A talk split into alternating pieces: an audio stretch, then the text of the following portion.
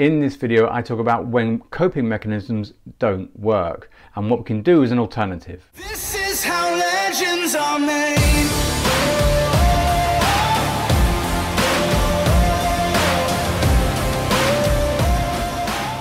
So today I wanted to just share a conversation I've been having through the DMs, which I mentioned before, I think, regarding um, how people are asking for some help on particular issues, um, variety of things. And one in particular came to mind was just about a lady who was struggling with depression. And she was uh, having a particular approach and investigating a number of things, and she was discussing um, a number of coping mechanisms, um, which really kind of like spurned on the thought. And I've had a, a conversation with other people about the coping mechanisms. And it's a bit of a challenging subject because obviously anything that benefits someone and they get some you know long-term change from is wonderful and that is always to be applauded. Sometimes i find and this is my approach my kind of my thinking on coping mechanisms it's kind of like the horse has bolted already and now we're trying to rein it in and calm it down. And that's okay in some circumstances, but it's also very difficult to be a long term one because we're always living with the issue which we want to resolve.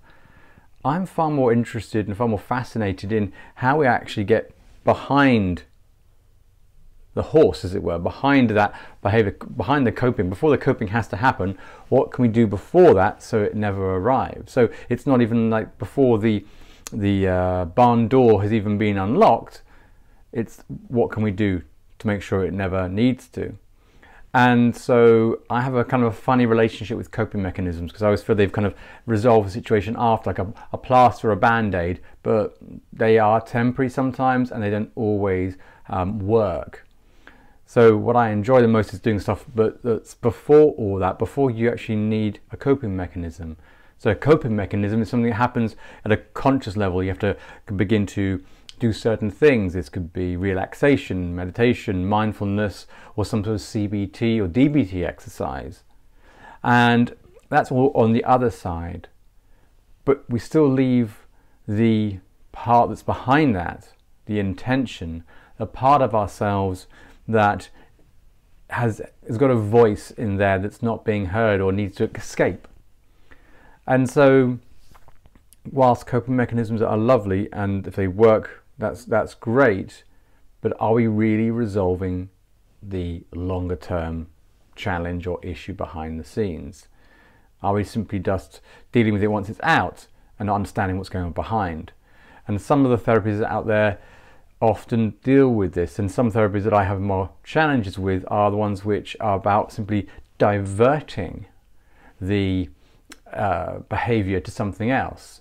You may cure someone of alcoholism, if you like, it's a cure, but if you stop them being an alcoholic, they may then become uh, a bigger smoker, or they might bite their nails more, or they might be, express themselves in different ways which is still very unhealthy for them because the behavior is the externalization, the thing on the outside of what's really going on the inside. And the best work that that's I'm ever involved in has always got to do with what's happening on the inside before the horse is bolted. The way I've worded it in the past is like a coping mechanism is if it works, it's lovely. It's like maybe you're landing a fish. Okay, I'm vegan, so I wouldn't do this. But say it's like landing a fish and you're holding the fish up and it's fine. And that's great, it's all going very well. But what happens if the fish comes alive again? You don't have the mechanism to then cope with it again because you're holding it already. It flips and flops and maybe hits you and then it flies back into the water. We haven't actually caught it or resolved it. And sometimes some therapies and these types of coping strategies can do that too.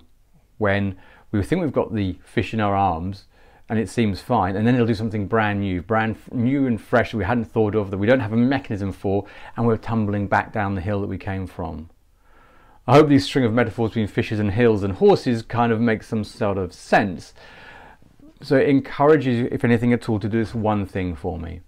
If you need a coping mechanism use them. If they're effective that's great. But let's become a problem detective. Let's get curious to understand actually what are the triggers that led up to that situation.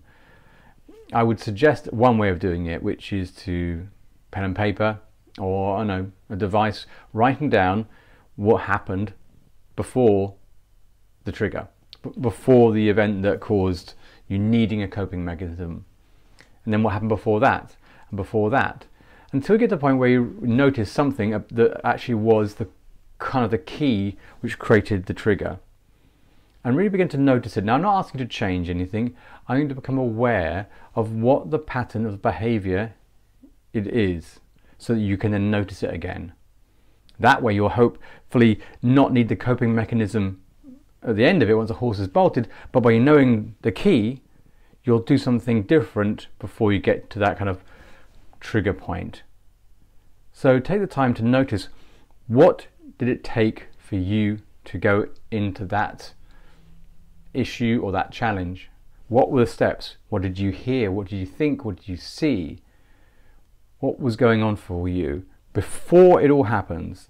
And at some point, as you go through, you backtrack through there, you're going to notice something which would have been the, the key which created the biggest amount of feeling and trigger for the event, which would be something more useful, or at least combined with coping mechanisms might help more. It may be something that you easily can adjust, and sometimes it really is. So, just giving you another way of looking at this the coping mechanisms work wonderfully when they do, but often they're not going to be enough because the intention behind that, the horse that waits on the other side of the barn door, is changing. It'll do something different. I've got a sense that a lot of you will be aware of this is when you think you're coping with something, it then does something different you weren't prepared for because the mechanism is set just for that particular situation. You have to then bring another one to then resolve it again, if that makes sense. If it doesn't, drop me a comment and I'll answer it. But I want to give you an impression of what's actually the most useful work that you can do is noticing what's going on behind the scenes. Once we get there, well then there's more opportunity to make the change you actually need without ever having to get to that trigger point again. So try that exercise out. See how you find it. Let me know in the comments as always. Have a fantastic day where you are and I'll catch you next time.